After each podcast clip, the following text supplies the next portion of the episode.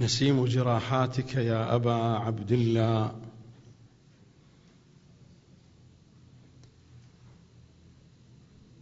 بدأ يحيط بنا وها نحن نقترب شيئا فشيئا. من يوم عاشوراء. في أحاديث أهل بيت العصمة صلوات الله وسلامه عليهم أجمعين. من أراد زيارة الحسين من بعيد فليقل ثلاثا وصلى الله عليك يا أبا عبد الله. وصلى الله عليك يا أبا عبد الله. وصلى الله عليك يا أبا عبد الله. يأتيك الجواب سريعا برد السلام من سيد الشهداء صلوات الله وسلامه عليه. لحسين ضمخ المجلس طيبا بالصلاة على محمد وآل محمد. اللهم صل على محمد وال محمد وعجل فرجهم والعن اعداءهم يا زهراء بسم الله الرحمن الرحيم. سلام على مرابض قدسك يا حسين. سلام على أفناء طهرك. سلام على كل غور ونجد يقودني إليك فيشرق من بين حنايا القلوب نور بهائك وحسنك. سلام على دمك المراق. سلام على شيبك الخضيب. سلام على خدك التريب. سلام عليك يا حبيب يا أحب من كل حبيب يا حسين. ابن حماد رضوان الله تعالى عليه أألذ الحياة بعد قتيل الطف ظلما. إذا لقل حيائي. أألذ الحياة بعد قتيل الطف ظلما. إذا لقل حيائي. كيف لا تسبل الدموع جفوني؟ كيف لا تسبل الدموع جفوني؟ بعد تضريج شيبه بالدماء. السلام على الشفاه الذابلات. السلام على العيون الغائرات. ورحمة الله وبركاته. لا زال الحديث متواصلا في هذه المجالس التي وضعت لها عنوانا في أول ليلة. الحسين الذي هو الحسين. ووصل بنا الحديث في الإجابة على السؤال ما هي عاشوراء؟ إلى الهدف الثالث إلى الهدف البعيد. قلت في الليالي الماضية عاشوراء ذلك المشروع الإلهي العملاق. هدفه القريب كشف الزيف بيان الحقائق. هدفه الوسيط الحفاظ على دوام المنهج منهج الكتاب والعترة. هدفه البعيد تأسيس القواعد والأصول والأسس الرصينة للمشروع الإلهي المهدوي. ما مر من كلام كان في الهدفين القريب والوسيط. وقطعا فإن هذه الأهداف متداخلة. الهدف القريب تمتد فروعه إلى الهدف الوسيط. والهدف الوسيط تمتد وشائجه إلى الهدف البعيد.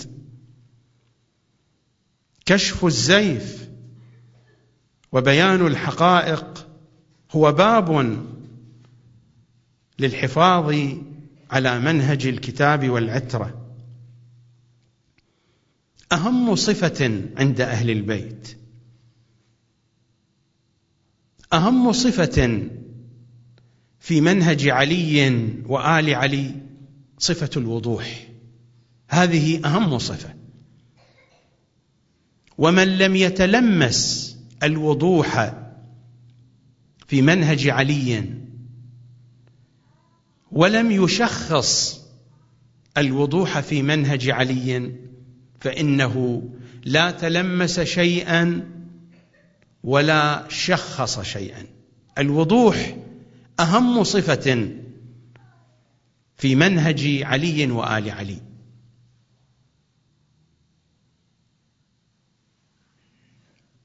لأن الأمور واضحة لديهم. في كل آفاقها. ما كان ما يكون ما هو كائن. ظواهر الأمور بواطنها. عالم الشهادة عالم الغيب. ولاية التشريع ولاية التكوين. منازلهم في كل طبقة من طبقات هذا الوجود من ترابها إلى عرش رب أربابها. أهم صفة في منهج علي وآل علي الوضوح. والسبب هو هذه الأمور التي أشرت إليها بنحو مقتضب كل هذه الأمور والعناوين التي ذكرتها قبل قليل كلها تفتح الأبواب على الوضوح.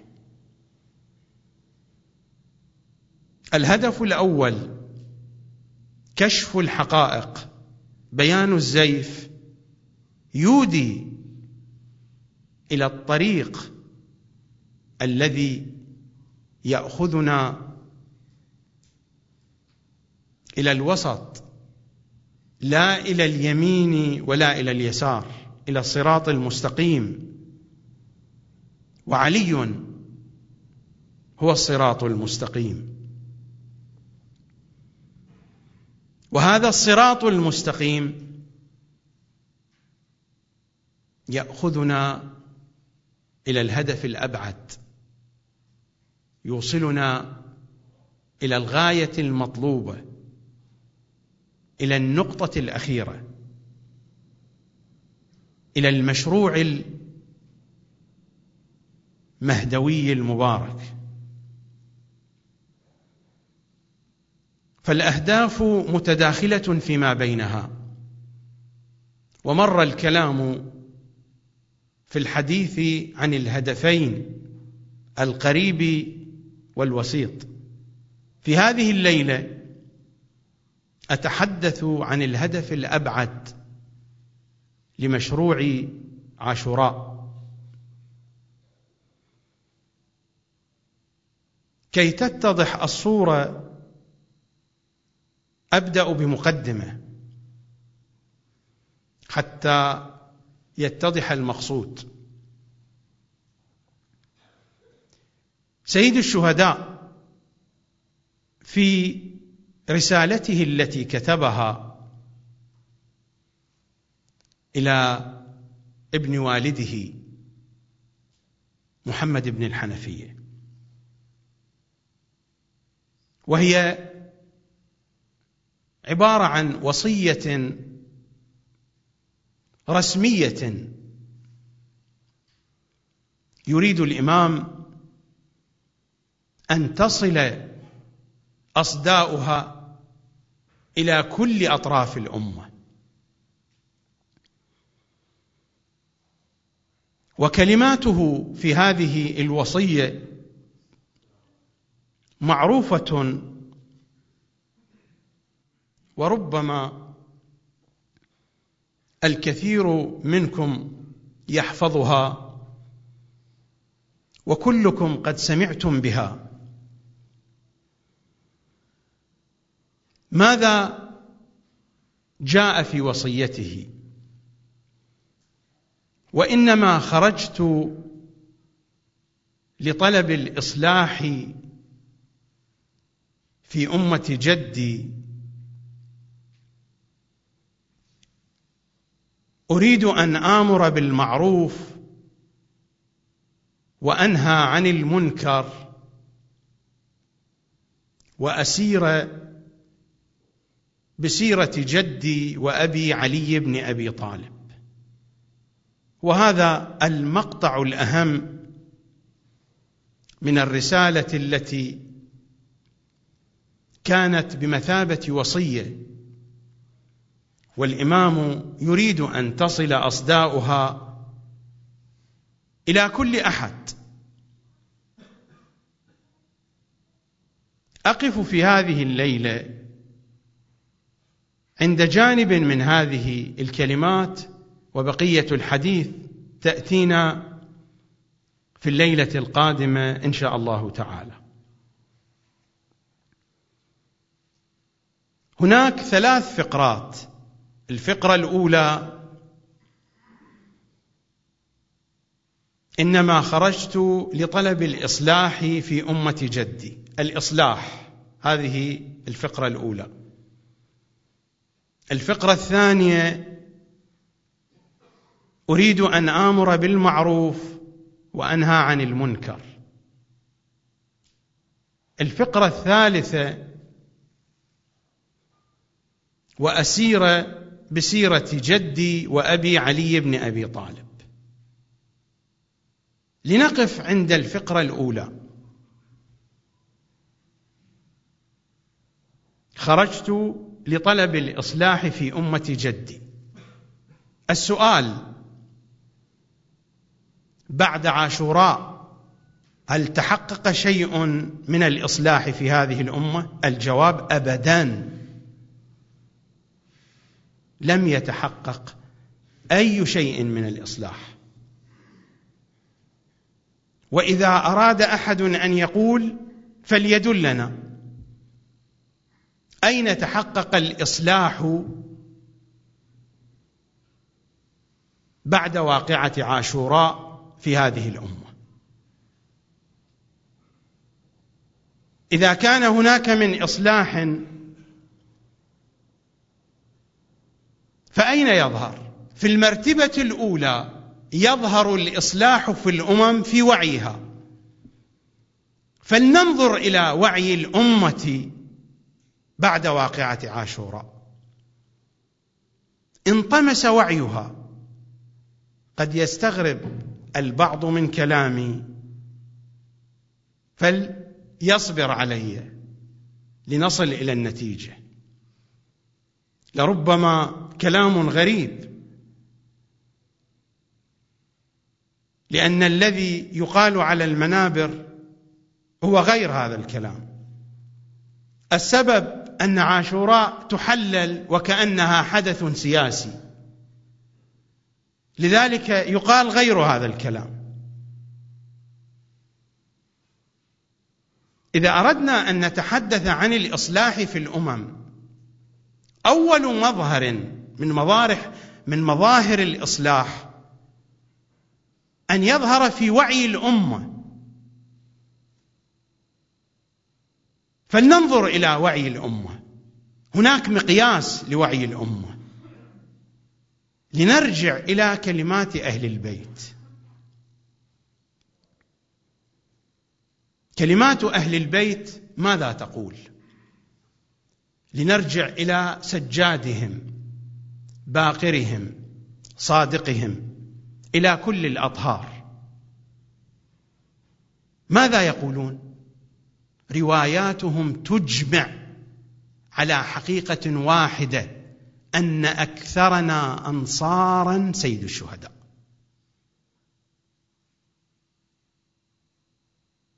كل كلماتهم تجمع على هذه الحقيقة. اذا كان وعي الأمة أكثر. لو كان في الأمة وعي لكان على الأقل أن يكون أنصارهم بعدد أنصار سيد الشهداء. لماذا كل كلماتهم تجمع على هذه الحقيقة؟ أن أكثرنا انصارا هو سيد الشهداء.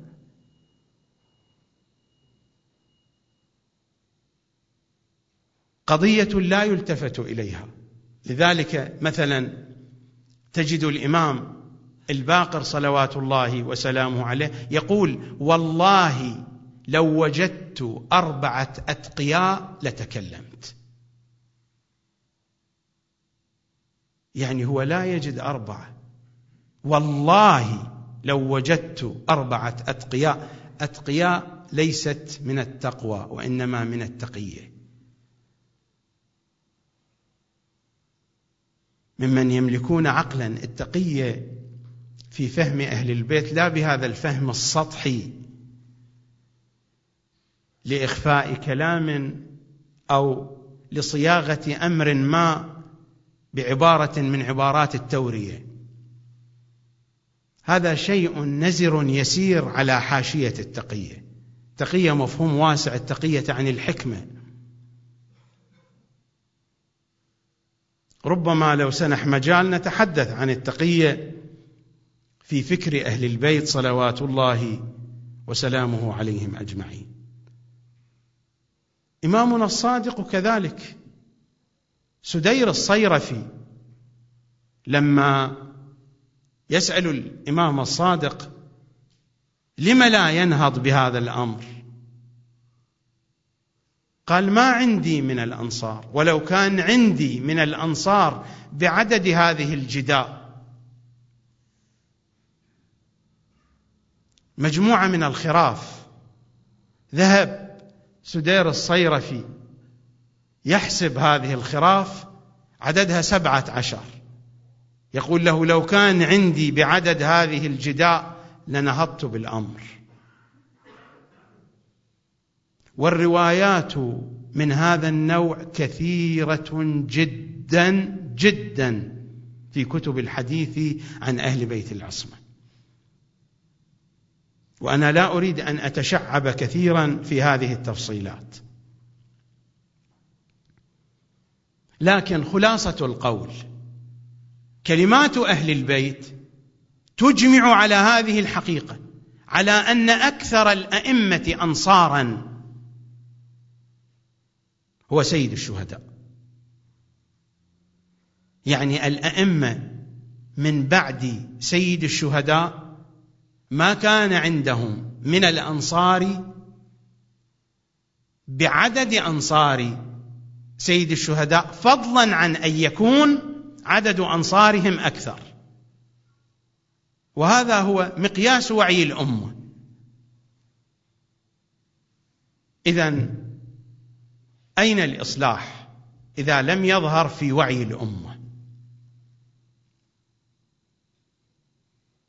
لنذهب إلى الجانب الاجتماعي. فلنقل هناك جانب آخر. لندرس الجانب الاجتماعي. لندرس حياة المجتمع. المطلعون على التاريخ يعرفون أكثر فترة انتشر فيها الفساد. وفي المدن المقدسة وفي مكة والمدينة بعد عاشوراء. وهذا معروف. من أراد أن يراجع كتب التاريخ ومران من أراد أن يراجع تاريخ الغناء والمغنين أين كانوا يقطنون؟ العواهر أين كانت تقطن؟ في مكة والمدينة. المؤسسات الإباحية أين كانت تقطن؟ في مكة والمدينة. الأمويون جاءوا بها ووضعوها. جمعوا المغنيات من مشارق الأرض ومن مغاربها وجمعوها في مكة والمدينة. أصول الغناء الموجود الآن أطوار الغناء خرجت من مكة والمدينة. مراجعة بسيطة لكتاب الأغاني لأبي الفرج الإصفهاني. مراجعة بسيطة نصف ساعة قلب الفهارس لترى أن أكثر المغنيات أكثر الراقصات أكثر الماجنات أين كنا في مكة والمدينة. المجون الفسوق الفساد كان ظاهرة واضحة في الأمة. وحتى في الروايات التي تحدثت عن علائم المستقبل أن الفساد ينتشر في الأمة بعد السبعين. متى قتل سيد الشهداء؟ في محرم الحادية والستين. لكن هذا الفهم لا يتوجه إليه لأي شيء بسبب الابتعاد عن حديث أهل البيت. وإلا من أراد أن يراجع حديث أهل البيت يجد هذه الحقائق واضحة بينة. هم أخبرونا بعد السعين ويتكرر هذا الكلام عن سيد الأوصياء أنه بعد السبعين تنتشر المفاسد. وفعلا هو هذا الذي حدث. التأريخ يشهد بذلك. هذا على المستوى الاجتماعي. على المستوى السياسي وهو الأهم. إذا كانت واقعة عاشوراء سياسية فقط. وأن الإصلاح إصلاح سياسي. فأين هو الإصلاح السياسي؟ متى حدث الإصلاح السياسي بعد واقعة عاشوراء؟ الفساد صار أكثر وأكثر. أنا أقرأ لكم مثال. هذا مروج الذهب وهو من كتب القوم. هذا الجزء الثالث وهذه النسخة محرفة للعلم.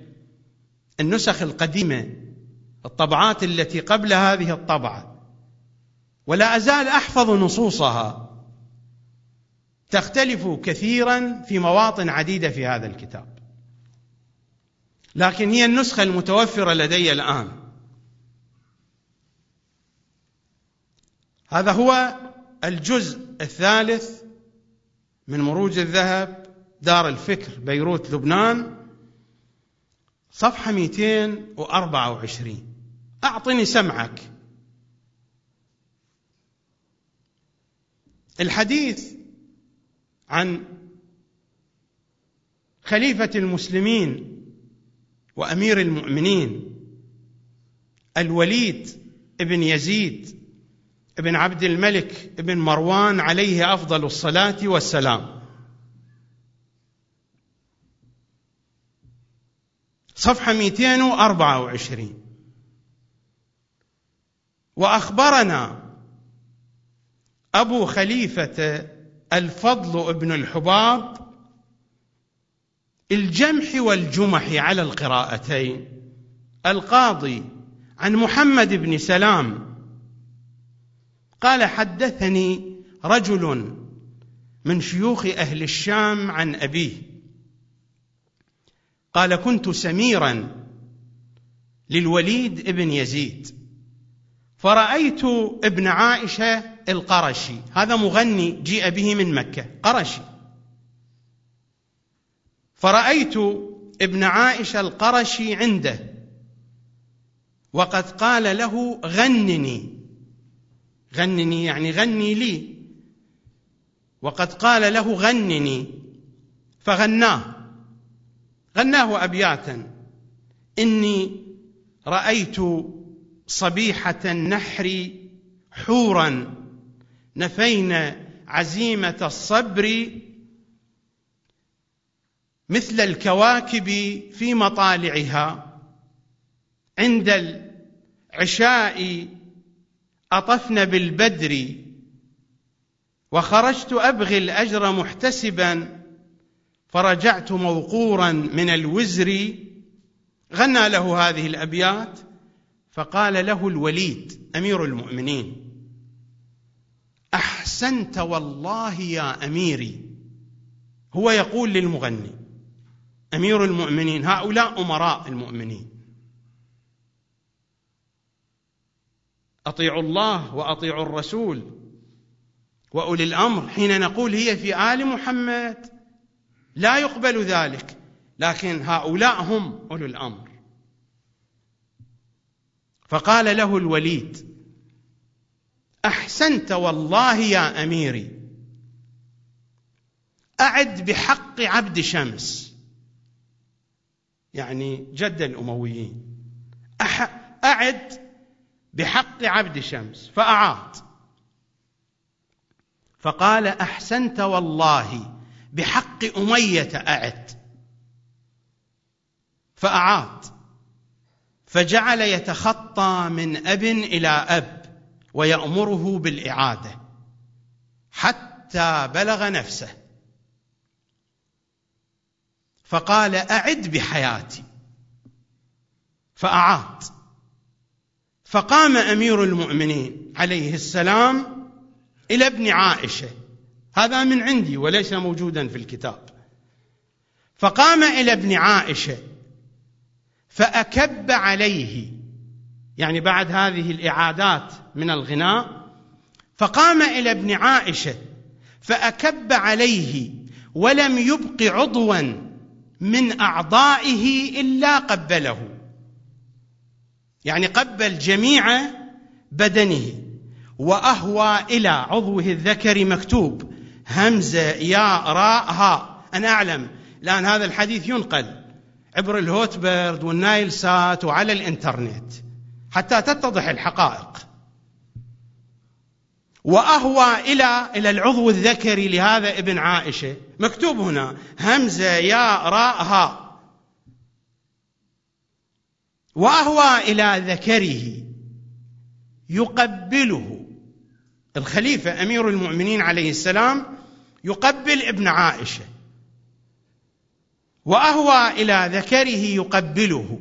فجعل ابن عائشة يضم ذكره بين فخذيه يعني هذا أكثر حياء أكثر خجلا منه.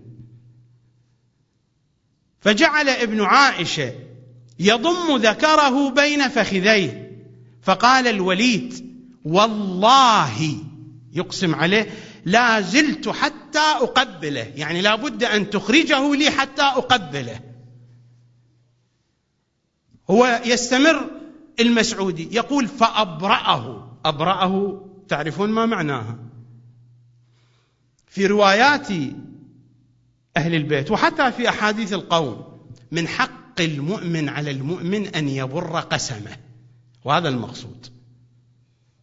من حق المؤمن على المؤمن أن يبر قسمه. يعني إذا أقسم عليه أن يعطيه الشيء الذي أقسم عليه فأبرأه. يعني ابن عائشة المغني برأ وبر بقسم أمير المؤمنين.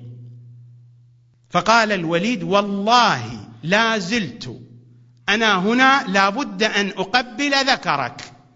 هو قبله وهذا استحى. وضم ذكره بين فخذيه. والله لا زلت حتى أقبله فأبرأه.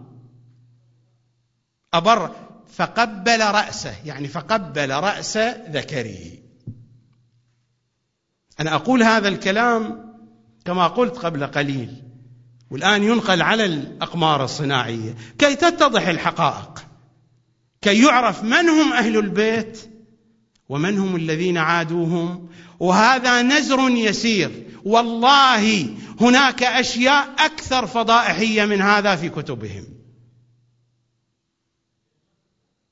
هؤلاء هم الأئمة الاثنا عشر الذين قال عنهم رسول الله لا زال هذا الدين بخير. ما زال هناك اثنا عشر إمام ويفسرونهم بهؤلاء. هؤلاء الأئمة الاثنا عشر من قريش هم هؤلاء. هنيئا لهم.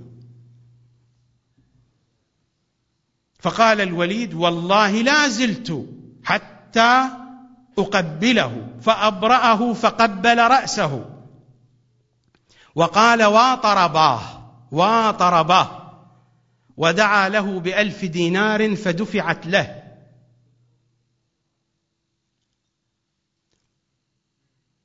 وقبل ذلك ونزع ثيابه. وقال واطرباه واطرباه ونزع ثيابه. الخليفة نزع ثيابه فألقاها على ابن عائشة. تعريا يعني الخليفة تعريا أمير المؤمنين.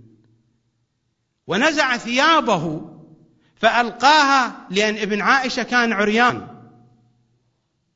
هذه النسخة أنا قلت محرفة. في النسخ السابقة أنه طلب منه أن يتعرى. النسخ مقصودي الطبعات غير هذه الطبعة. هو طلب من ابن عائشة أن يتعرى ما مذكور في هذه الطبعة. لذلك هو قبله في ذكره وهذا أخفى ذكره بين فخذيه لأنه كان عاريا. ونزع ثيابه الخليفة فألقاها على ابن عائشة وبقي مجردا أمير المؤمنين. إلى أن أتوه بثياب غيرها ودعا له بألف دينار فدفعت إليه وحمله على بغلة له يعني بغلة خاصة للخليفة ركبها من عند العرش من عند عرش الخلافة الإسلامية الموقرة. يعني ما ربطوا له البغلة خارج القصر قال تأتون بها إلى هنا إلى بساطي. وحمله على بغلة له وقال اركبها على بساطي من هنا أدخلوها إلى داخل القصر.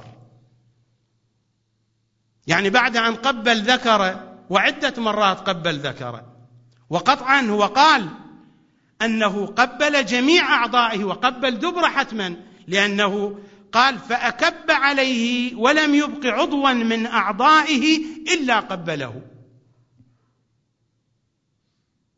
لكن هنا ذكر هذا العضو لخصوصية فيه ولأنه ألح عليه ولأن ابن عائشة رضوان الله تعالى عليه أبر قسم الخليفة.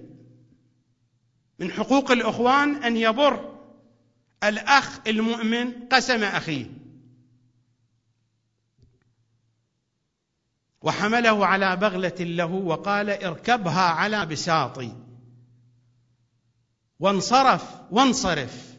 فقد تركتني على أحر من جمر الغضب من شدة الطرب.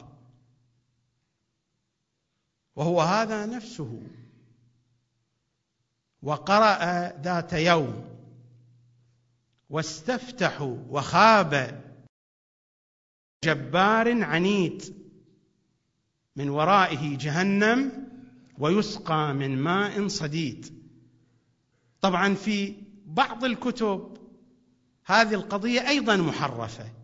قالوا بأنه استفتح في الكتاب تخفيفا وحتى لو استفتح فهل يحل له أن يضرب الكتاب بالنشاب لكن الموجود هنا أنه كان قد فتح المصحف في يوم من الأيام وقرأ ذات يوم واستفتحوا وخاب جبار عنيد فدعا بالمصحف فنصبه غرضا للنشاب غرض يعني جعله هدف.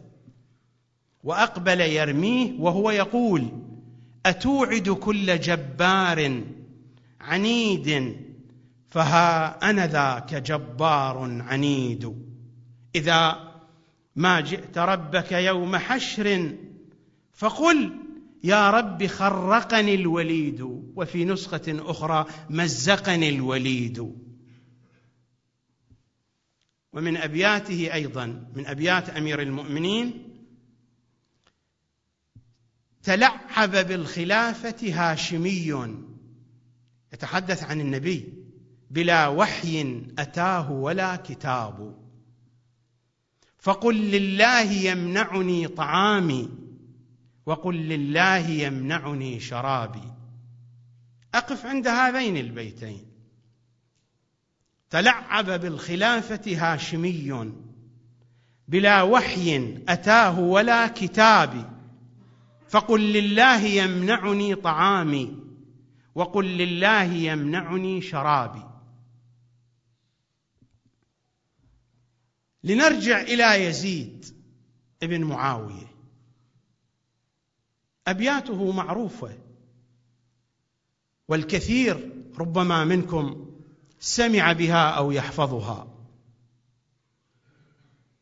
الأبيات التي كان يرددها حين دخول السبايا إلى قصره.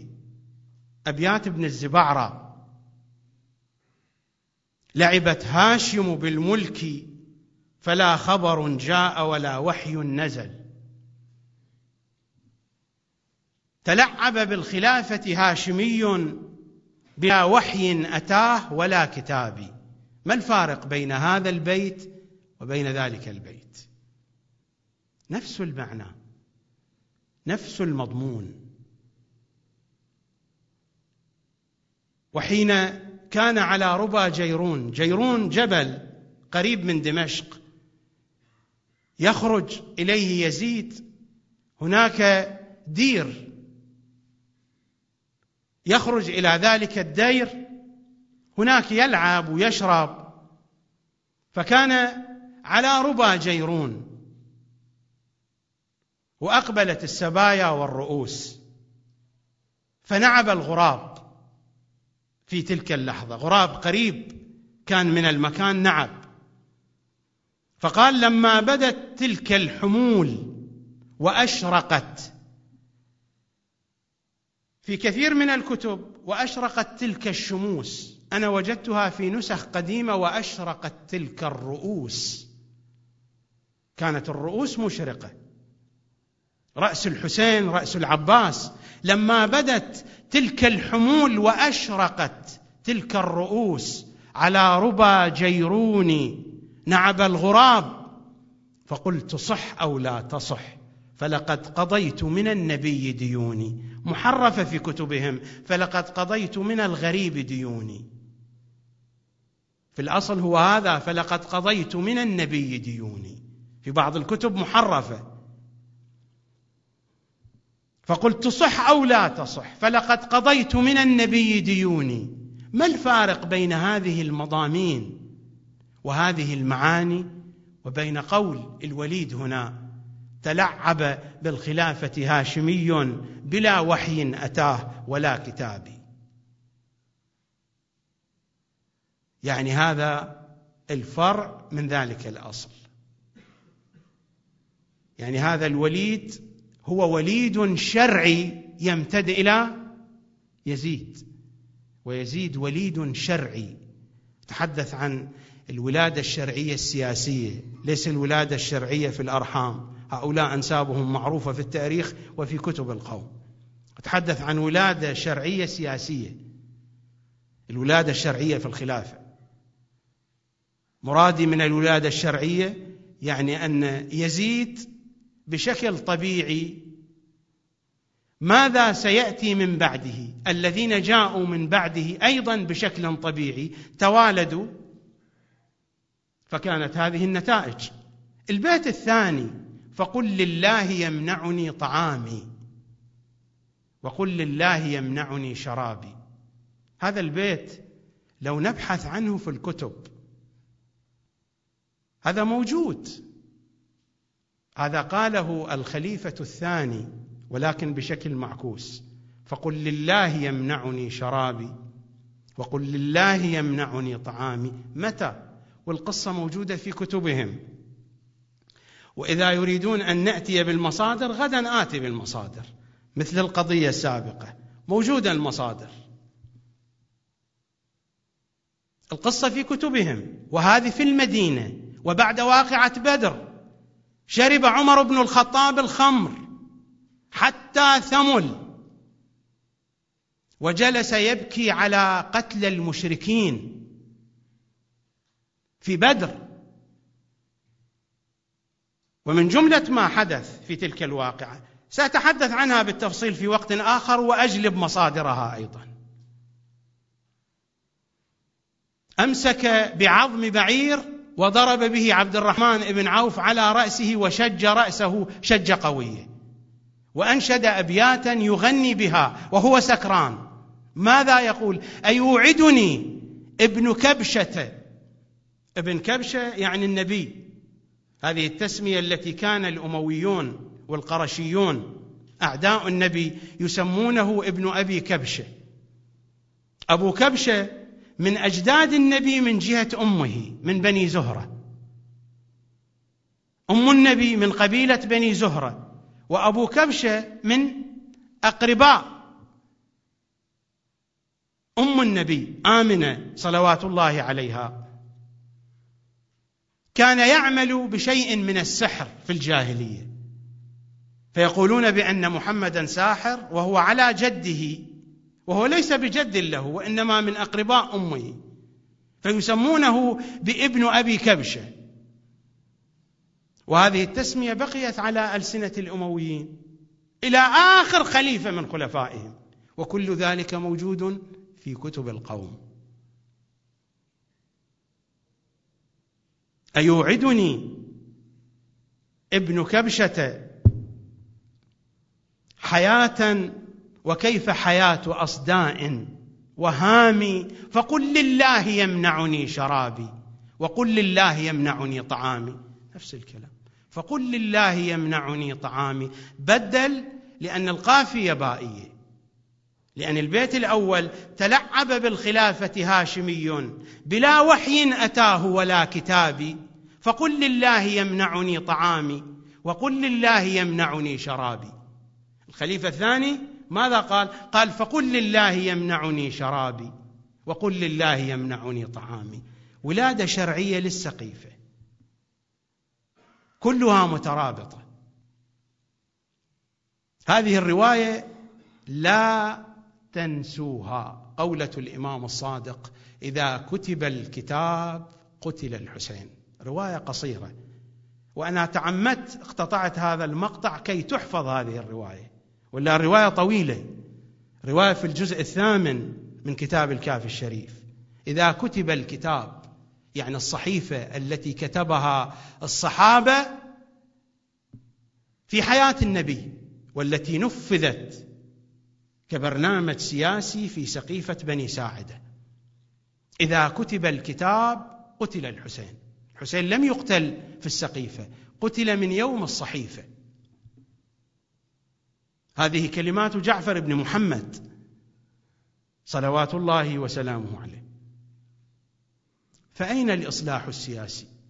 إذا كانت القضية حينما يقول سيد الشهداء وإنما خرجت لطلب الإصلاح في أمة جدي أين هو الإصلاح السياسي؟ أين مظاهر الإصلاح في وعي الأمة؟ تحدثنا عن وعي الأمة. أين مظاهر الإصلاح في الجانب الاجتماعي؟ تحدثت. ولو كان المجال لبسط القول بامكاني أن آتي بعشرات وعشرات من الأمثلة على هذا المفهوم. والقضية السياسية هذا مثال من الأمثلة. وثقوا فالكتب ملأى بمثل هذه الصور. كتبهم ليس كتبنا كتبهم ملأى بمثل هذه الصور وبمثل هذه المشاهد والشواهد والحقائق. اذا أين هو الإصلاح؟ حين يقول سيد الشهداء إنما خرجت لطلب الإصلاح في أمة جدي. أين هو الإصلاح؟ هناك نص واضح صريح يكشف لنا الحقيقة.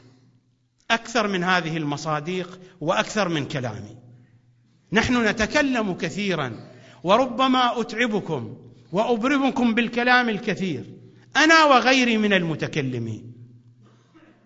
لكن سطور من كلمات أهل البيت تكشف الحقيقة كاملة واضحة. من دون هذا اللف والدوران والتوضيحات الطويلة العريضة. لنذهب إلى زيارة الناحية المقدسة. هذا هو بحار الأنوار الجزء الثامن والتسعون. هذه الزيارة التي رواها شيخنا المجلسي رضوان الله تعالى عليه عن الشيخ المفيد.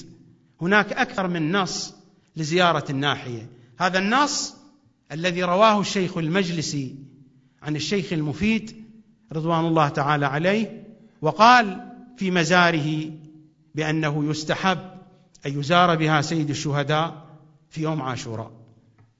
لنقرأ ماذا قالت زيارة الناحية المقدسة.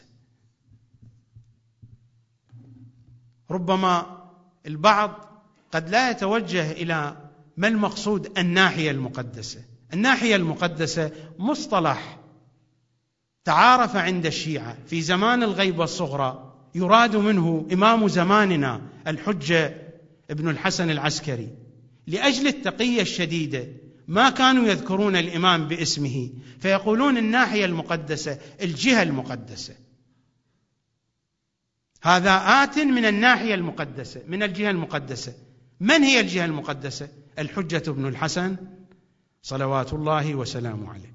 فحين يقال زيارة الناحية المقدسة يعني هذه الزيارة آتية من هذه الجهة. ماذا تقول زيارة الناحية؟ فالويل للعصاة الفساق لقد قتلوا بقتلك الإسلام وعطلوا الصلاة والصيام. فأي إصلاح هذا؟ انتبهوا لعبارات الزيارة. فالويل للعصاة الفساق لقد قتلوا بقتلك الإسلام وعطلوا الصلاة والصيام ونقضوا السنن والأحكام وهدموا قواعد الإيمان وحرفوا آيات القرآن وهملجوا في البغي والعدوان. هملجوا يعني أسرعوا. الهملجة هي الحركة السريعة للفرس. في بعض النسخ وهجموا ربما تقرؤونها في ضياء الصالحين في المنتخب الحسني مكتوبة وهجموا مكتوبة وهجموا في بعض النسخ. لكن الآن النسخة التي بين يدي وهملجوا وهملجوا من الهملجة وهي الحركة السريعة للفرس. وحرفوا آيات القرآن وهملجوا في البغي والعدوان. لقد أصبح رسول الله صلى الله عليه وآله موتورا وعاد كتاب الله عز وجل مهجورا وغودر الحق إذ قهرت مقهورا وفقد بفقدك التكبير والتهليل والتحريم والتحليل والتنزيل والتأويل. أي إصلاح إذن؟ إذا كانت هذه الأشياء كلها فقدت فأين الإصلاح؟ وفقد بفقدك التكبير والتهليل والتحريم والتحليل والتنزيل والتأويل وظهر بعدك التغيير والتبديل والإلحاد والتعطيل والأهواء والأضاليل والفتن والأباطيل فقام ناعيك عند قبر جدك الرسول فنعاك إليه بالدمع الهطول قائلا يا رسول الله قتل سبطك وفتاك واستبيح أهلك وحماك وسبيت بعدك ذراريك ووقع المحذور بعترتك وذويك فانزعج الرسول وبكى قلبه المهول وعزاه بك الملائكة والأنبياء وفجعت بك أمك الزهراء واختلفت جنود الملائكة المقربين تعزي أباك أمير المؤمنين وأقيمت لك المآتم في أعلى عليين ولطمت عليك الحور العين وبكت السماء وسكانها والجنان وخزانها والهضاب وأقطارها والبحار وحيتانها والجنان وولدانها والبيت والمقام. والمشعر الحرام والحل والإحرام. اذا أين الإصلاح؟ العبارات واضحة. قتلوا بقتلك الإسلام. عطلوا الصلاة والصيام. نقضوا السنن والأحكام. هدموا قواعد الإيمان. حرفوا آيات القرآن. هملجوا في البغي والعدوان. حرفوا آيات القرآن في مداليلها في مضامينها في معانيها. لقد أصبح رسول الله موتورا وعاد كتاب الله مهجورا وغودر الحق إذ قهرت مقهورا وفقد بفقدك التكبير والتهليل والتحريم والتحليل والتنزيل والتأويل وظهر بعدك. ماذا ظهر؟ التغيير والتبديل. هذا إصلاح التغيير والتبديل والإلحاد والتعطيل والأهواء والأضاليل والفتن والأباطيل. هذه ظهرت بعدك يا حسين. فهل هذا إصلاح؟ فحين يقول صلوات الله وسلامه عليه وإنما خرجت لطلب الإصلاح في أمة جدي فهو يرمي إلى معنى آخر نأتي على بيانه. وإن لم أتمكن من بيانه في هذه الليلة تتمة الحديث اتيه إن شاء الله في الليلة القادمة. هذه الفقرة الأولى من فقرات وصية سيد الشهداء. من فقرات رسالة سيد الشهداء التي أراد للأمة أن تسمعها. الفقرة الثانية وإنما خرجت لطلب الإصلاح في أمة جدي. أريد أن آمر بالمعروف وأنهى عن المنكر. الأمر بالمعروف والنهي عن المنكر مسألة فقهية مسألة إذا أردنا أن نعرف أبعادها لا بد أن نرجع إلى الشريعة إلى أحكام الشريعة. ما المراد من المعروف؟ ما المراد من المنكر؟ ما هي شروط الأمر بالمعروف؟ ما هي شروط النهي عن المنكر؟ وهناك باب واسع في الفقه وفي الرسائل العملية يتحدث عن تفاصيل هذه العناوين. من الشروط الأساسية في قضية الأمر بالمعروف والنهي عن المنكر شرط التأثير أن يكون هناك تأثير أن تكون هناك فائدة منفعة مترتبة.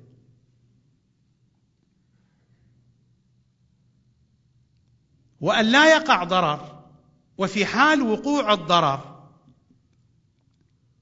أن يكون الضرر الحاصل أقل ويؤدي إلى منفعة أكبر. يعني حين نقوم بموازنة ومقايسة بين النتائج والأضرار لابد أن تكون النتائج أكثر والمنافع أكثر من الأضرار. هذه شروط واضحة معروفة في فقه الأمر بالمعروف والنهي عن المنكر. أن يكون هناك تأثير وأن لا يكون هناك ضرر.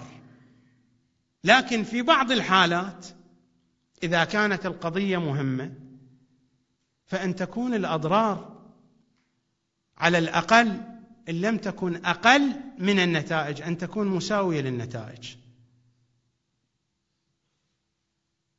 إذا أردنا أن ننظر إلى الخسائر والأضرار التي قدمت في كربلاء وقدمت في عاشوراء هل يمكن أن تقايس بأي نتيجة من النتائج؟ أي نتيجة من النتائج التي حصلت حتى نستطيع أن نقوم بعملية موازنة بين الأضرار التي قدمت بين التضحيات التي قدمت وبين النتائج. أي نتيجة يفترضها أي شخص؟ في المجتمع في الأمة في سياسة الدولة في أي بعد من الأبعاد؟ لا يمكن أن تقايس مع الأضرار التي قدمت. مع حجم الآلام مع حجم المأساة. اذا هل هو أمر بالمعروف ونهي عن المنكر كما هو مكتوب في رسائلنا العملية أو هناك قضية أخرى؟ حينما نسمع أو نقرأ أو نتكلم ونقول بأن الإمام يقول وأريد أن آمر بالمعروف وأنهى عن المنكر. هل هو هذا الأمر بالمعروف والنهي عن المنكر الموجود في الرسائل العملية الموجود في كتب الفقه الموجود في كتب الحديث؟ هذا له شروط. شروطه أصلا لا تنطبق على قضية عاشوراء.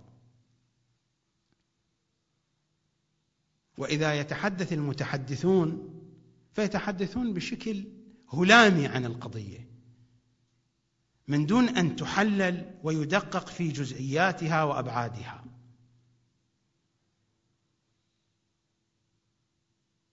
كما هو المتعارف هناك أحاديث صارت مثل البروتوكولات في المجالس. لابد يعني أن هذا الشريط يعاد. هناك موضوعات معينة عناوين معينة مواصفات معينة وكأنه هناك دستور فهرست لكلمات معينة لعناوين معينة يتحدث فيها المتحدثون. لكن إذا أردنا أن ندقق النظر ونحلل هذه الجزئيات ليس هناك من أمر بالمعروف ونهي عن المنكر بهذا المعنى الفقهي بهذا المعنى الشرعي المذكور في الرسائل العملية. القضية أكبر من ذلك.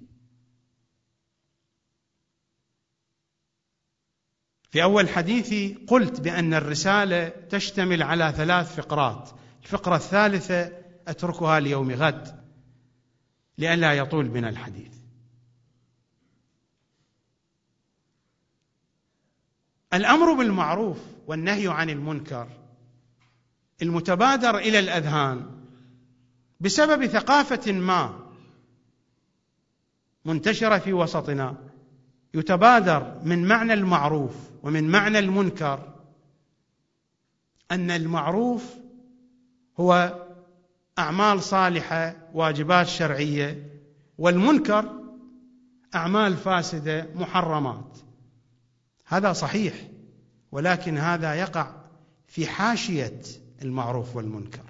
المعروف هذا العنوان في روايات أهل البيت المعروف هو الإمام المعصوم. وروايات صريحة عن الأئمة. روايات صريحة وواضحة. المعروف هو الإمام المعصوم. وبعنوان آخر ولاية الإمام المعصوم. الأمر بالمعروف هو الأمر بولاية الإمام المعصوم. النهي عن المنكر يكون واضحا حينئذ إنما تستبان الأشياء بأضدادها.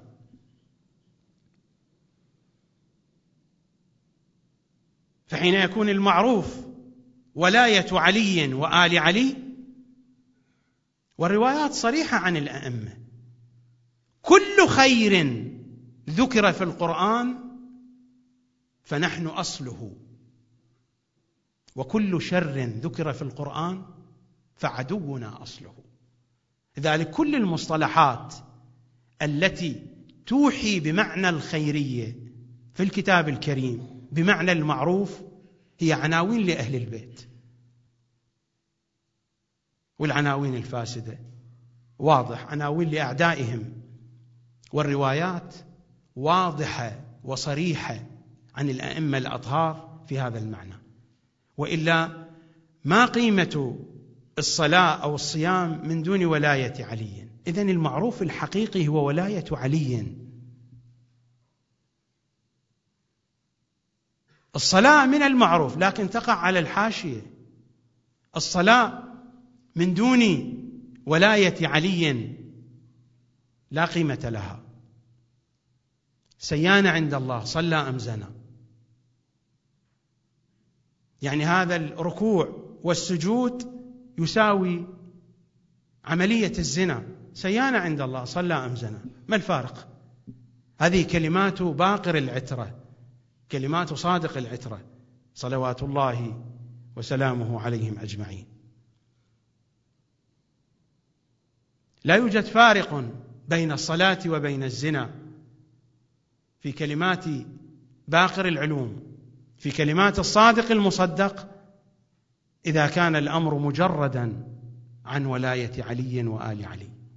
المعروف الحقيقي هو ولاية علي.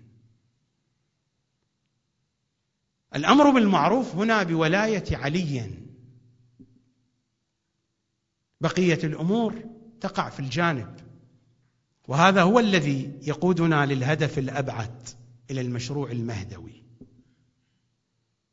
حين قلت بأن الهدف الأبعد لمشروع عاشوراء هو الولاية المهدوية. مشروع الحجة بن الحسن صلوات الله وسلامه عليه. أريد أن أمر بالمعروف وأنهى عن المنكر. إذا فهمنا بأن المعروف هو ولاية علي المنكر صار واضحا. أنا ذكرت في الهدف الأول كشف الحقيقة. وبيان الزيف وأن عاشوراء في هدفها القريب رسمت الخط المائز بين مجموعتين. المجموعة الحسينية ومجموعات أخرى سم ما شئت. ليس مهما أن نختار لها اسما أو أن لا نختار لها اسما. هناك مجموعة حسينية اتضحت معالمها بعد عاشوراء. هذه المجموعة الحسينية هي التي يريد الإمام أن يحقق الإصلاح فيها. وإلا أين الإصلاح في الأمة؟ تحدثت عن هذا الموضوع. ويمكن أن أتحدث عنه في مقامات أخرى. ونفس الشيء الإمام صلوات الله وسلامه عليه يريد أن يأمر بالمعروف وينهى عن المنكر في هذه المجموعة الحسينية. لأن الإمام صلوات الله وسلامه عليه هنا حين وضع هذا الخط المائز في الهدف القريب لمشروع عاشوراء وجاء متواشجا متناسقا مع الهدف الوسيط وهو الحفاظ على دوام منهج الكتاب والعترة. وكل ذلك يؤدي بنا إلى الهدف البعيد إلى الهدف الأبعد إلى المشروع المهدوي إلى إمام زماننا صلوات الله وسلامه عليه. الإمام هنا أوجد البيئة المعنوية وهذه البيئة المعنوية التي أوجدها سيد الشهداء. من يكون قريبا منها تترك تأثيرها عليه شاء أم أبى. ولذلك الأئمة صلوات الله وسلامه عليهم أجمعين توصياتهم أوامرهم إرشاداتهم نصائحهم أحكامهم قل ما شئت. كلها تدفع بنا إلى الحسين. تدفع بنا إلى ذكر الحسين. تدفع بنا إلى زيارة الحسين. تدفع بنا إلى البكاء على الحسين. تدفع بنا إلى إحياء أمر الحسين. تدفع بنا في جميع الاتجاهات التي تقودنا إلى الحسين. إذا شاع على ألسنة الناس في وقت من الأوقات لما كان مطار روما من أكبر المطارات والكلمة قديمة حين يقولون كل الطرق تؤدي إلى روما حينما كانت روما هي عاصمة العالم. إذا كان الناس يقولون هكذا نحن في ثقافتنا العلوية الاهل بيتيه سمي ما شئت في ثقافة العترة كل الطرق تؤدي إلى حسين. وهذه تعاليم أهل البيت. وهذه الحقائق التي بينها لنا أئمتنا وبينها من قبلهم رسول الله. رسول الله من قبلهم بين هذه الحقائق. كل الطرق في ثقافتنا العلوية تؤدي إلى حسين. من كان عنده خبرة بحديث أهل البيت ومن كان عنده مراجعة لكلمات أهل البيت يجد أن الموضوع الأول الذي يهتم به الأئمة وهذا ليس كلاما إنشائيا أقوله عن خبرة وعن سنين طويلة في البحث والمتابعة في حديث أهل البيت. هذا ليس كلاما إنشائيا أو كلاما هكذا يقال على المنابر للحشو. أقوله ويدي مملوءه بهذه الحقيقة.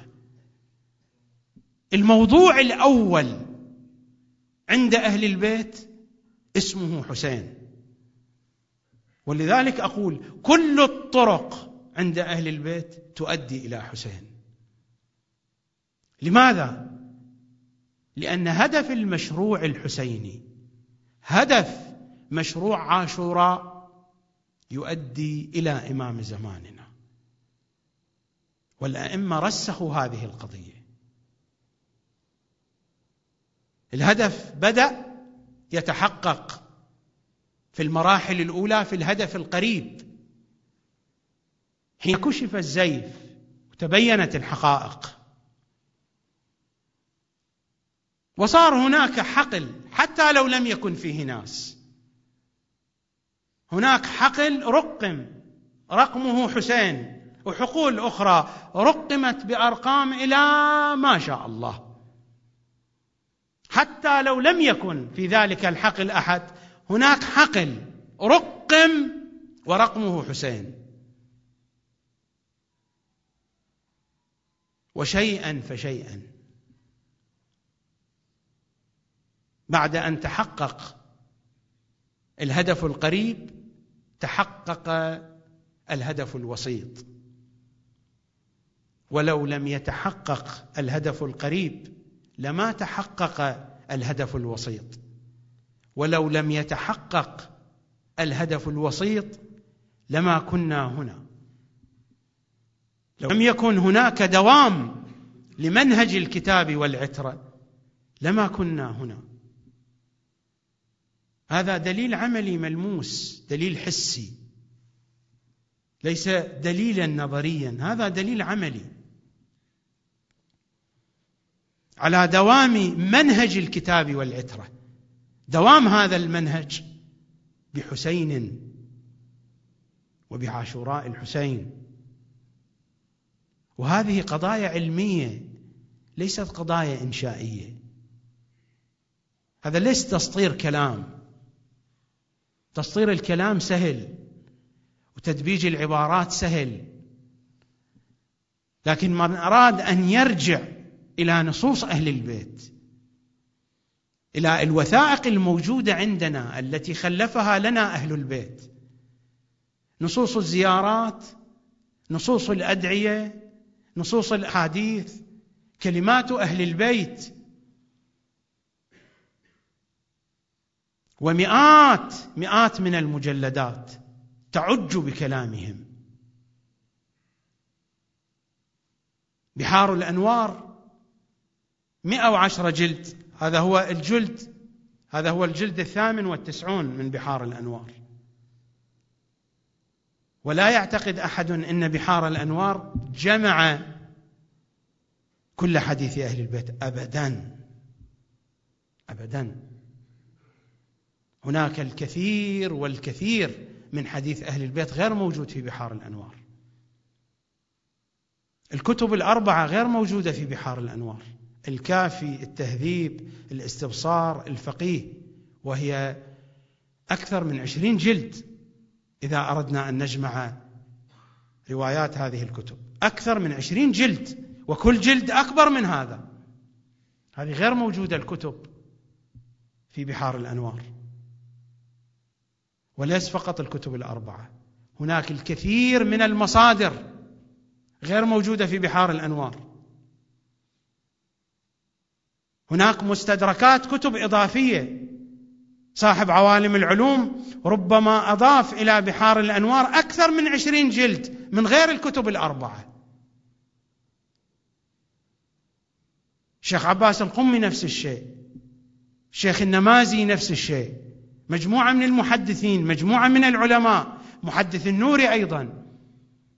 هناك الكثير من كتب الحديث التي جمع فيها حديث أهل البيت وهو غير موجود في البحار. تلاحظون كم هي الكمية الهائلة من حديث أهل البيت صلوات الله وسلامه عليهم أجمعين. والله كلها تدفع إلى الحسين. كل هذا كل هذا الكم الهائل. كلها تدفع نحو الحسين. ولذلك قبل قليل أنا قلت كل الطرق تؤدي إلى أبي العترة. كل الطرق تأخذنا إلى أبي السجاد. وما كانت هذه الطرق كلها تؤدي إلى أبي السجاد إلا لأسباب. سآتي على ذكرها في الليالي القادمة إن شاء الله.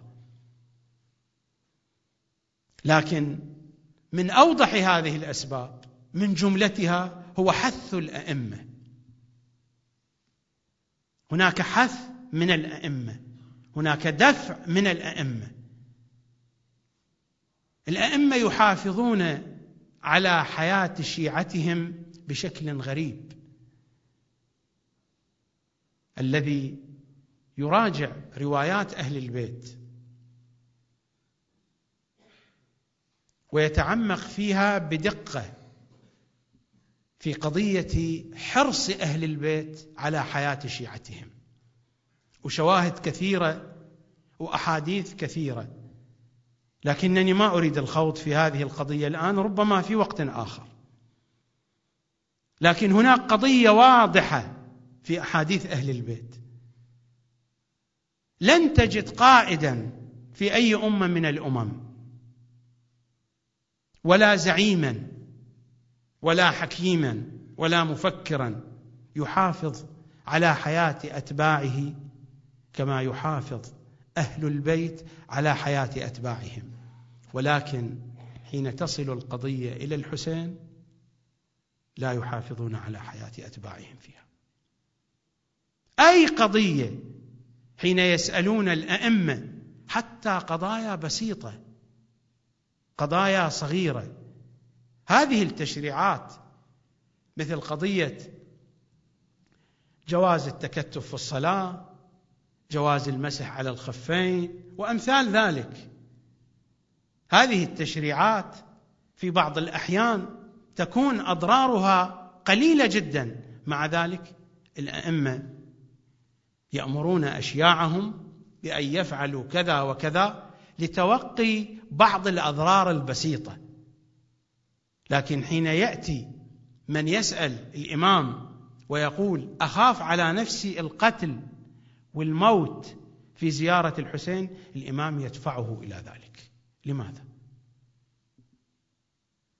روايات كثيرة عندنا وصحيحة الإسناد.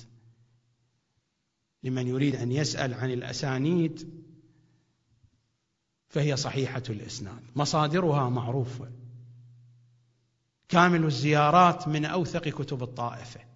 مشحون بمثل هذه الروايات. كامل الزيارات والكتب الأربعة أيضا. الكافي الفقيه التهذيب الاستبصار الروايات موجودة في هذه الكتب وهي أوثق كتب الطائفة. حين يسألون الأئمة نريد الذهاب إلى زيارة الحسين ولكن هناك ضرر على حياتنا. الإمام الجواد ينهى أشياعه عن زيارة الإمام الرضا لأي شيء يخاف عليهم من المعرة. من أن يعيروا من أن يصابوا بشيء من الضرر. مع أنه في بعض رواياتنا أن زيارة الإمام الرضا أفضل من زيارة سيد الشهداء وهذه قضية وقتية لأن الإمام الرضا ما كان يزوره أحد. هذه قضية تتناسب مع الظرف السياسي. هذا ليس حكما نهائيا. كان هناك مقطع سياسي فترة زمنية ما كان أحد يذهب إلى زيارة الإمام الرضا فكان هناك حث من الأئمة. وإلا تبقى القضية الحسينية وتبقى الزيارة الحسينية هي الرقم الأول. لا ينافسها شيء. القضية لأنها مرتبطة بالمشروع الإلهي الأكبر. قضية الحسين لأنها تقودنا إلى المشروع الإلهي الأكبر. الأمة انحرفت ولا رجاء فيها.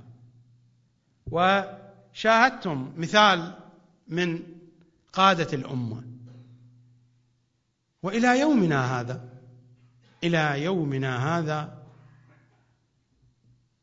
حكام المسلمين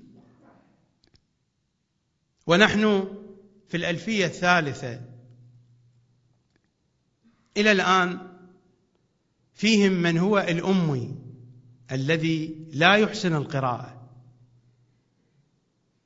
الذي يتهجى إلى يومنا هذا. ومن لم يكن اميا من جهة القراءة والكتابة فهو أمي الثقافة لا ثقافة له. إما هو أمي أمي الثقافة وإما أمي القراءة والكتابة.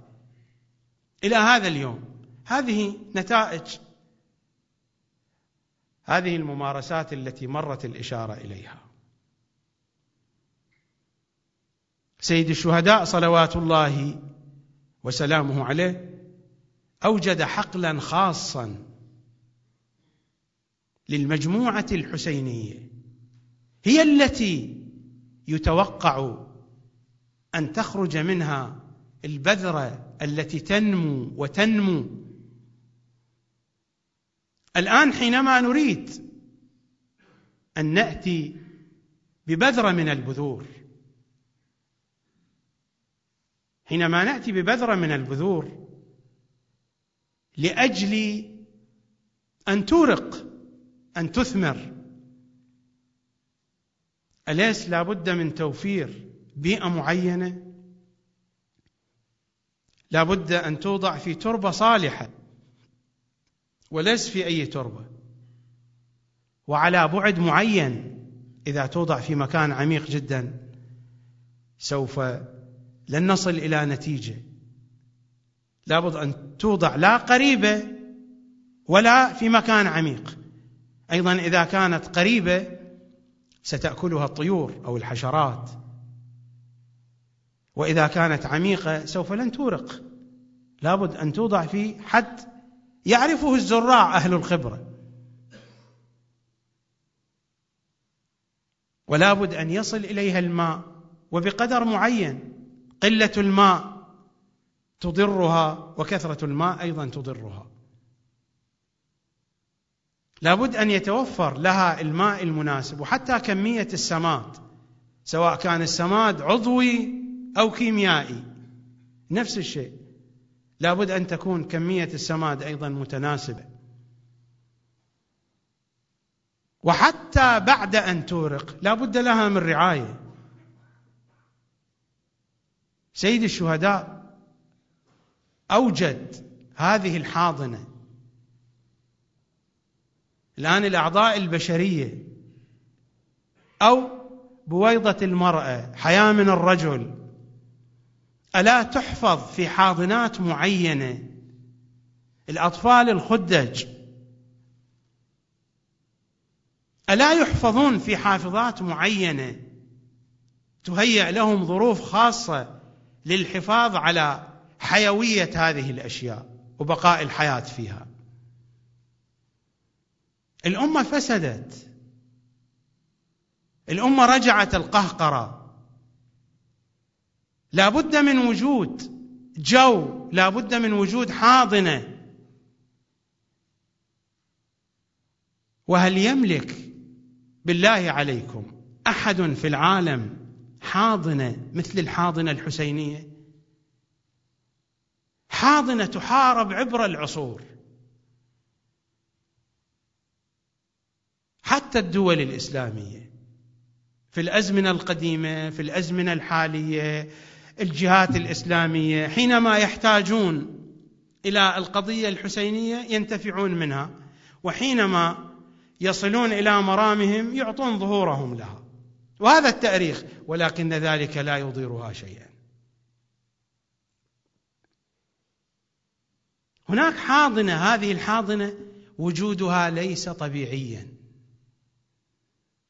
أي واحد يفكر في هذه القضية يتأمل في هذه الحاضنة هذه الحاضنة ليست طبيعية. هذه الحاضنة أوجدها الحسين. سنتحدث عن خصائصها إن شاء الله في الليالي الآتية. هذه الحاضنة من خلال هذه الحاضنة سيخرج المولود الجديد البرنامج المهدوي. من هذه الحاضنة الحسينية. وهذا هو الهدف الأبعد لعاشوراء المشروع الإلهي العملاق. هذا المشروع العملاق ليس سياسيا. لو رجعنا إلى كلمات سيد الشهداء ما كان يذكر يزيد إما مرة أو مرتين. لا يذكر يزيد لأن يزيد كان على حاشية الموضوع ما قيمة يزيد. قضية أكبر من يزيد وبني أمية. الخطاب الحسيني ما كان يشير إلى يزيد إلا إشارات مقتضبة. لأن القضية أبعد وأعمق. لكن هناك مشكلة هناك ابتعاد. عن دراسة نصوص الزيارات الواردة عن أهل البيت. الثقافة الشيعية ثقافة تفتقر إلى دراسة نصوص الزيارات. الزيارات هذه أهم من الروايات. الآن الأحزاب المؤسسات الجمعيات الخيرية الشركات ألا يوجد عندها ليفلت؟ توجد أدبيات لكل حزب أدبيات كراسات مختصرة. إذا تذهب إلى أي شركة أي مؤسسة خصوصا أنتم تعرفون هذا. هذا شيء معروف في الثقافة في النظام الغربي. لابد من وجود leaflet. لابد من وجود موجز. حتى الفنادق مؤسسات الناقل الخطوط الجوية في كل مكان يوجد leaflet. هذه الزيارات leaflet مختصرات مركزة وقوية جدا لأن عامة الشيعة لا يستطيعون أن يذهبوا فيبحثوا في بطون الكتب. هذه قضية تخصصية. البحث في بطون الكتب. إذا تسمع أن بحار الأنوار 110 جزء ومجرد أن يسمع الإنسان بهذا الاسم أصلا لا يفكر أن يراه. لأن هذه قضية تخصصية وهذا شيء طبيعي. ليس كل الناس بإمكانهم أن يبحثوا أن يدرسوا. تتعطل الحياة. والناس أذواق ومشارب. الله سبحانه وتعالى خلق الناس هكذا. بعض الناس إبداعه بيديه. لا يبدع بالفكر. إبداعه بيديه. بعض الناس إبداعه بقوته بقوة عضلاته. بعض الناس إبداعه بفكره. والناس تختلف. وكل ميسر لما خلق له. وهذا قانون في الخلقه كل ميسر لما خلق له. لأنه لكل مخلوق خصائص وكفاءات معينة. لا يمكن للجميع أن يسيروا في طريق واحد. الكفاءات مختلفة المواهب مختلفة العقول مختلفة. الذكاء مختلف. الذكاء الجسدي غير الذكاء الفكري. الناس مختلفة. أهل البيت وضعوا علاجا لذلك. مثل قضية الأدعية. تجد دعاء يمتد إلى ثلاثين صفحة وأكثر. المناجاة الإنجيلية الكبرى. دعاء منقول عن الإمام السجاد. المناجاة الإنجيلية الصغرى هذه أصغر. المناجاة الإنجيلية الوسطى أكبر منها.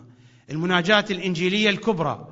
هذه الأدعية مثل دعاء أبي حمزة الثمالي دعاء الجوشن الكبير وهناك أدعية أكبر من هذه الأدعية. وهذه الزيارات زيارة تصل إلى سطر واحد. السلام عليك يا أبا عبد الله ورحمة الله وبركاته. والزيارات الجامعة. هناك زيارات عندنا أطول من الزيارة الجامعة الكبيرة. عندنا مجموعة من الزيارات الجامعة. لكن هذه هي المشهورة المعروفة الزيارة الجامعة الكبيرة. لأي شيء؟ لأن الناس تختلف أمزجتهم. ليس كل الناس بإمكانهم أن يقرأوا النصوص الطويلة. بعض الأحيان المزاج النفسي الإقبال والإدبار بعض الأحيان الوقت المشاغل وغير ذلك. هذه الزيارات نصوص هي أدبيات أهل البيت. مثل ما الأحزاب والجمعيات والمؤسسات والشركات عندها أدبيات. مثل هذه البروشرات الموجودة الآن تدخل في أي مكان. ألا تجد البروشرات في كل مكان موجودة. إذا تذهبون الآن إلى محطات ال underground ليش موجودة؟ الخرائط والبروشرات موجودة. للمواقع السياحية للفنادق إرشادات عن المدينة وإلى غير ذلك. هذه الزيارات هي بروشرات يلخص فيها أهل البيت. تلاحظون الآن النص الذي قرأته من زيارة الناحية. لخص كل كلامي وأكثر. هذه الليالي من الليلة الخامسة وإلى الآن أنا أتكلم. هذه سطور في زيارة الناحية. لخصت كل كلامي وأكثر. وأنتم فهمتموها أكثر من كلامي. وأنا أشرح واتي بالكتب والمصادر لكن لما قرأت على مسامعكم سطورا من زيارة الناحية فهمتم الكلام أكثر من كلامي. لأننا مهما جئنا بكلام ومهما جئنا بتوضيح وأمثلة نحن ندور حول الحقيقة. أما كلام المعصوم يصيب كبد الحقيقة. قد يقول قائل اذا لماذا تتحدث؟ لماذا نتحدث إذن؟ لنقرأ النصوص فقط. نحن نتحدث لإيجاد وعاء نقدم فيه حديث أهل البيت. وإلا ليس كلامي ولا كلام غيري هو أوضح من كلام أهل البيت. لكن حينما تريد أنت أن تقدم طعاما كيف تقدمه؟ لا تحتاج إلى منضدة إلى سفرة إلى أواني إلى ملاعق إلى إلى إلى حتى تقدم الطعام؟ لكن الأصل هو الطعام. أنت حينما تقدم الطعام لأضيافك هم لا يأكلون الأواني ولا الملاعق ولا السفرة المفروشة. ولا الشموع أو الأزهار التي توضع للزينة. هم يأكلون الطعام. وإذا كان الطعام ليس طيبا ما قيمة الأواني حتى لو كانت من أفضل الأواني الفاخرة. كلامي وكلام أمثالي هو بمثابة سفرة ملاعق سكاكين. الطعام الطيب هو كلام أهل البيت عليهم السلام. ولذلك قالوا هم حدثوا الناس بحديثنا ولا تخلطوا بحديثكم فإن قلوب الناس أميل إلى حديثنا. وهذا هو الواقع. كلما ابتعدنا عن حديث أهل البيت كلما شط بنا الطريق ما ذهبنا إلى المحطة. نحن قلنا كل الطرق تؤدي إلى المحطة الرئيسية. المحطة الرئيسية حسين. كلما ابتعدنا عن حديث أهل البيت ذهبنا في طرق أخرى. حديث أهل البيت هو جهاز النافيجيتر الذي يقودك إلى المحطة. من دون حديث أهل البيت صلوات الله عليهم ومن دون ثقافة أهل البيت لن نصل إلى المحطة. ولذلك هذا الإلحاح الشديد على المجالس لأي شيء. لأن هذه المجالس حاضنة لثقافة أهل البيت. لكن بشرط أن تكون هذه المجالس مشتملة على حديث أهل البيت. لا أن تكون حشوا مجرد حشو لا يعلم رأسه من ذيله. المجالس التي يحبها أهل البيت المجالس المفعمة بحديث أهل البيت بثقافة أهل البيت. هي هذه المجالس التي يحيا فيها أمر أهل البيت. هذا الحث الأكيد هو جزء من هذه الحاضنة الحسينية والتي سأكمل الحديث فيها إن شاء الله تعالى في الليلة القادمة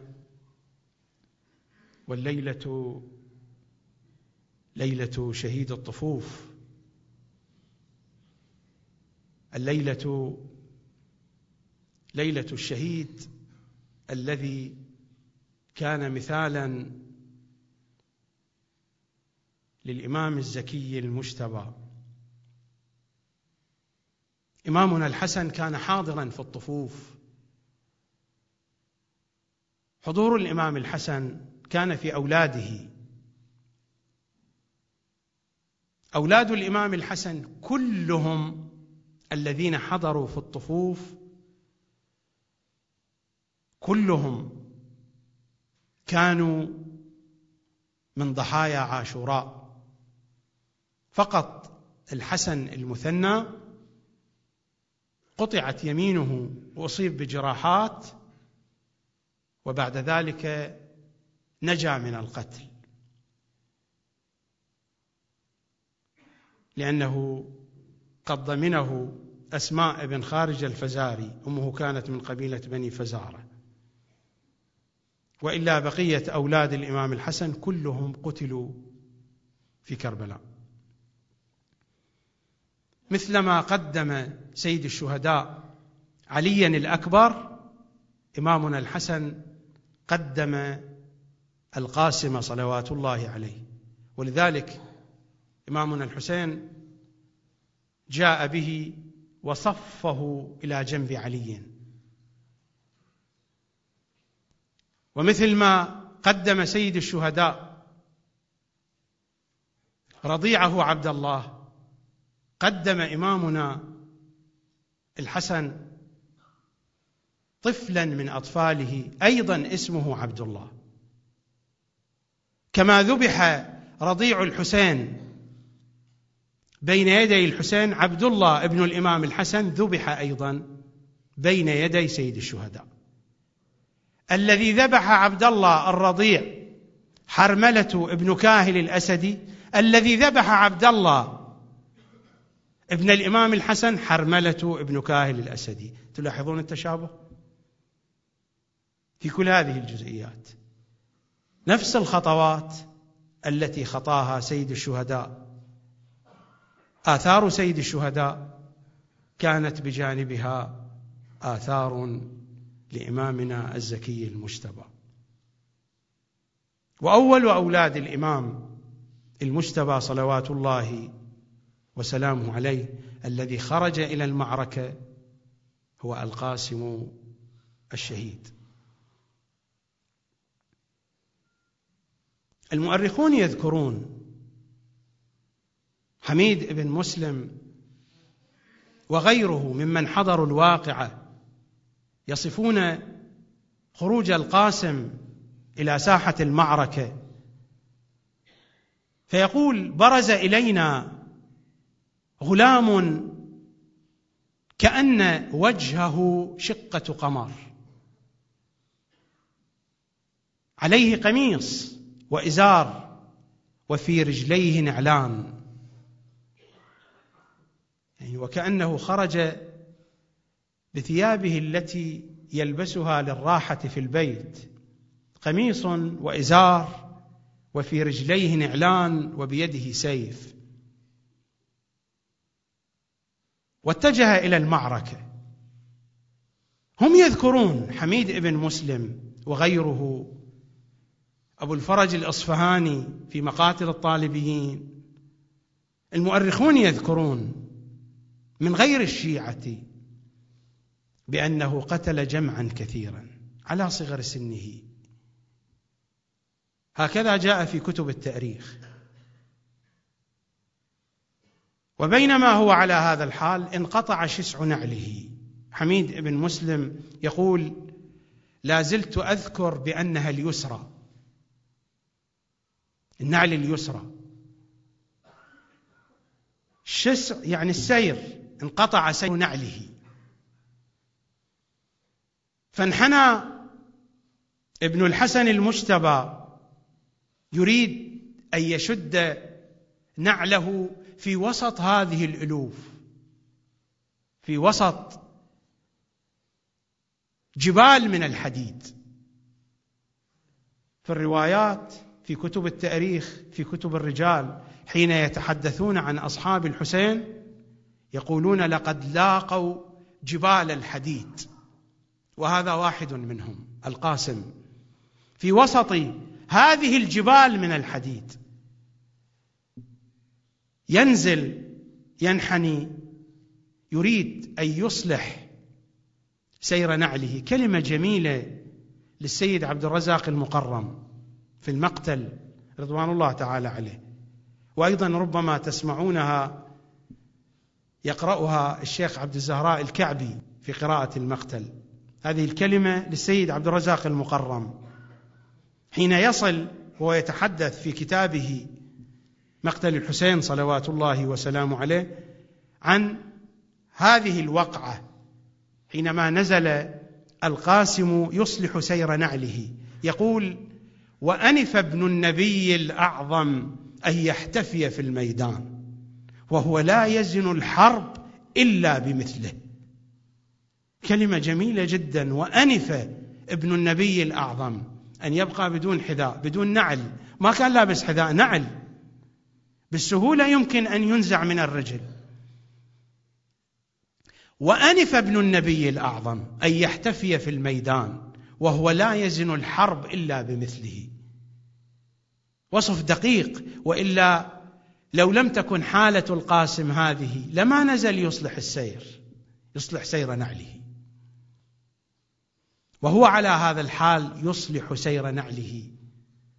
قصده عمرو بن سعد بن نفيل الأزدي. حينما كان يقاتل القاسم ما اقترب منه لكن لما نزل وانحنى قصده فعلاه بالسيف ضربه على رأسه الشريف فوقع القاسم على وجهه على الأرض. صرخة الاستغاثة وصلت إلى خيام أبي عبد الله. يا عماه أدركني. هم المؤرخون يصفون الحسين. يقولون فتجلى الحسين كالصقر. يعني جاء مسرعا. فتجلى الحسين كالصقر. وشد عليه على عمرو ابن سعد ابن نفيل الأزدي. وشد عليه. هذه عبارات المؤرخين. وشد عليه شدة الليث الغضبان. فعلاه بالسيف. اتقاها بيده. فأطنها إلى المرفق. فلشدة الألم صاح صيحة عظيمة فقصدته خيول الكوفة خيول الأمويين لتنقذه. فداسته بحوافرها. حميد بن مسلم يقول منجلة الغبرة إلا والحسين يقف عند رأس القاسم صلوات الله عليه والقاسم يفحص برجليه. يفحص يعني يحرك برجليه من شدة الألم. فالطير يرقص مذبوحا من الألم. الحسين واقف على رأس القاسم والقاسم يفحص برجليه. إلى أن قضى وودع الدنيا. الإمام يقول له بني قاسم عز على عمك.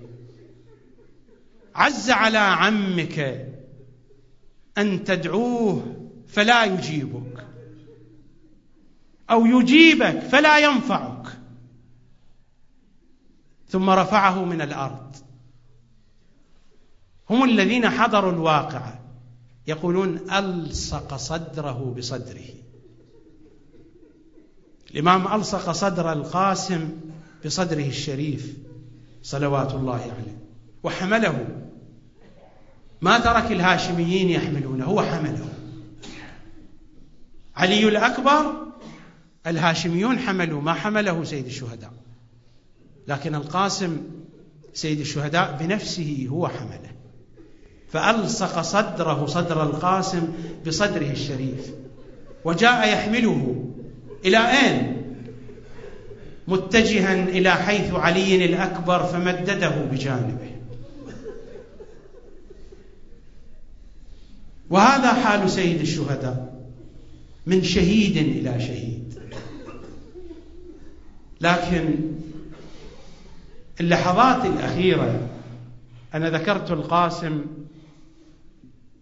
أيضا أعرج على ذكر عبد الله بن الحسن. وهو شقيق القاسم.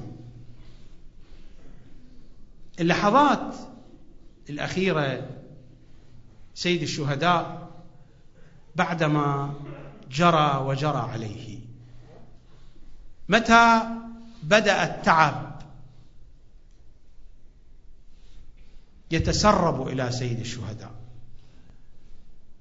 بعد حادثتين. الحادثة الأولى حينما ضربوه بحجر فقد نزف كثيرا.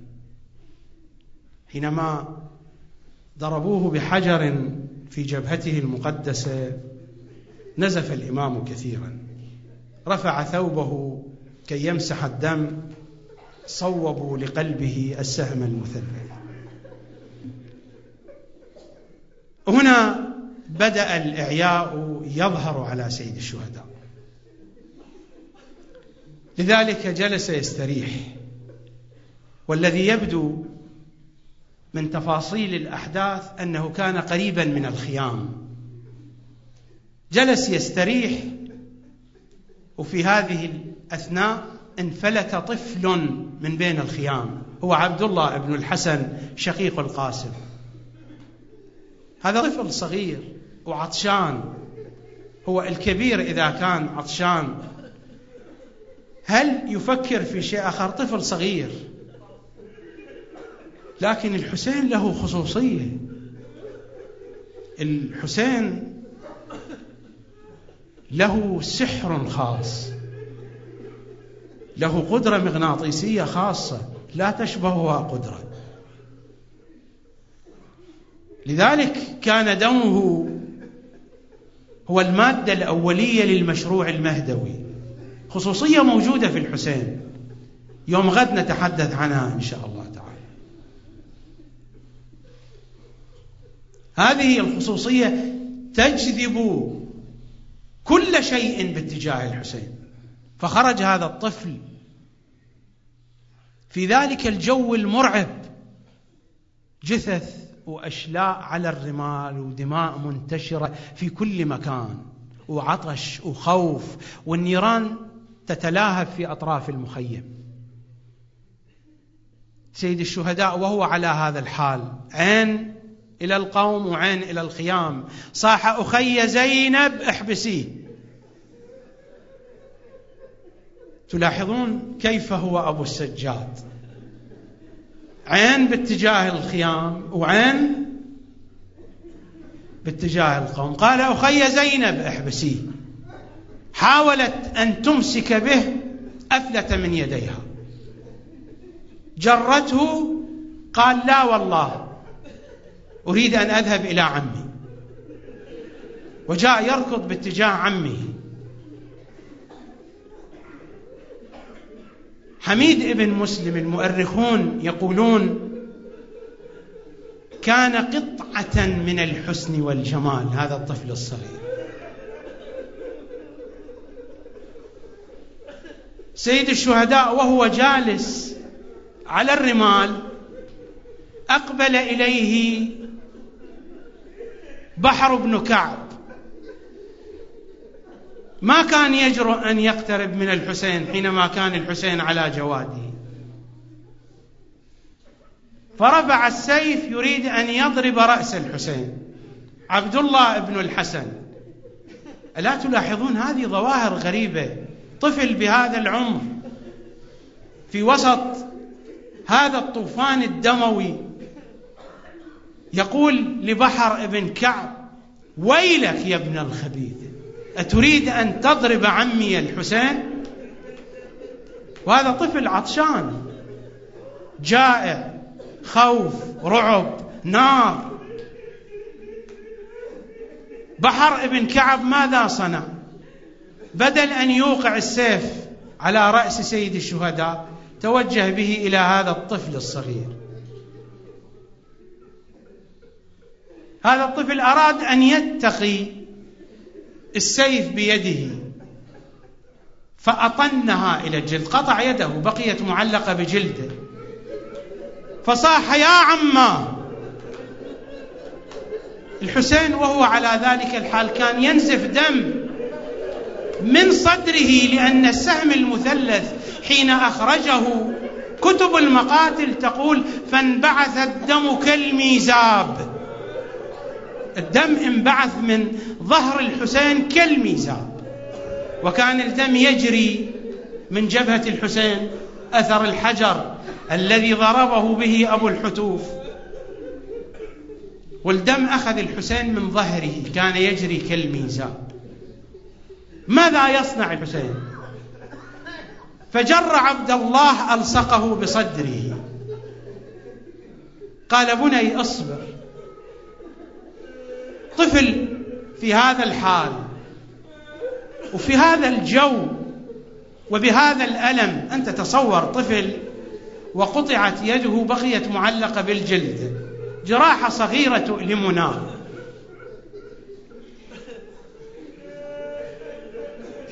وهؤلاء ماذا أسميهم؟ ذئاب خنازير كلاب.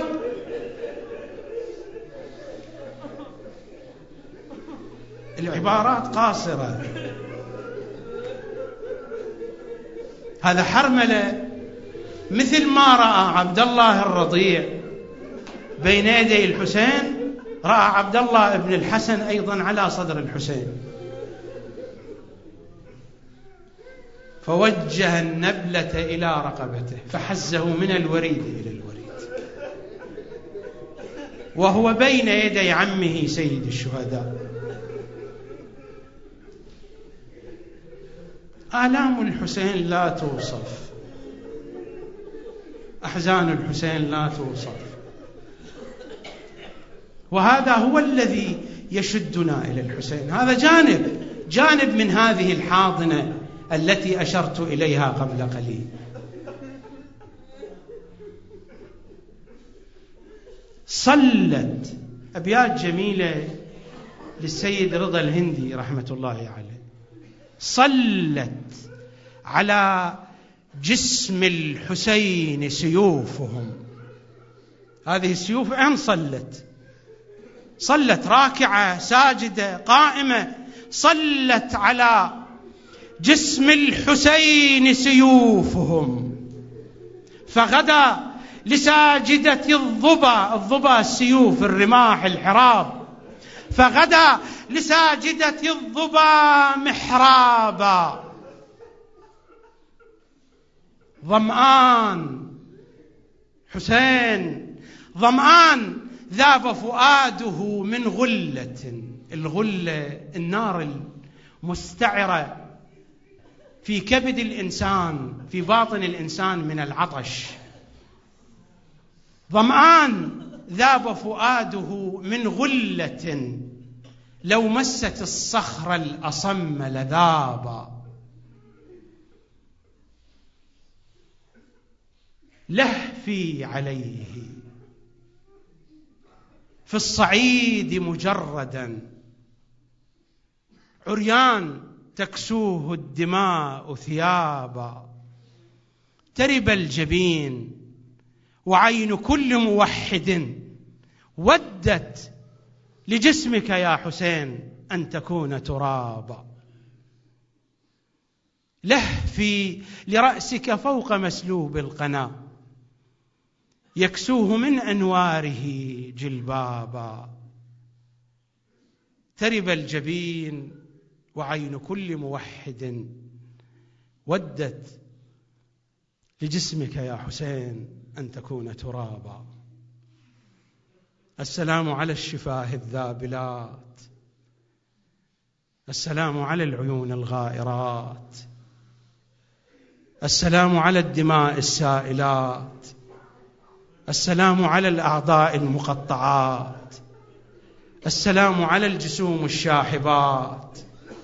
السلام على الأجساد العاريات السلام على الرؤوس المشالات السلام على الجيوب المدرجات السلام على المنحور في الوراء السلام على من دفنه أهل القرى السلام على المجرع بكاسات الرماح السلام على المضام المستباح السلام عليك يا حسين. أسألكم الدعاء جميعا. وآخر دعوانا أن الحمد لله رب العالمين وصلى الله على سيدنا ونبينا محمد وآله الأطيبين الأطهرين.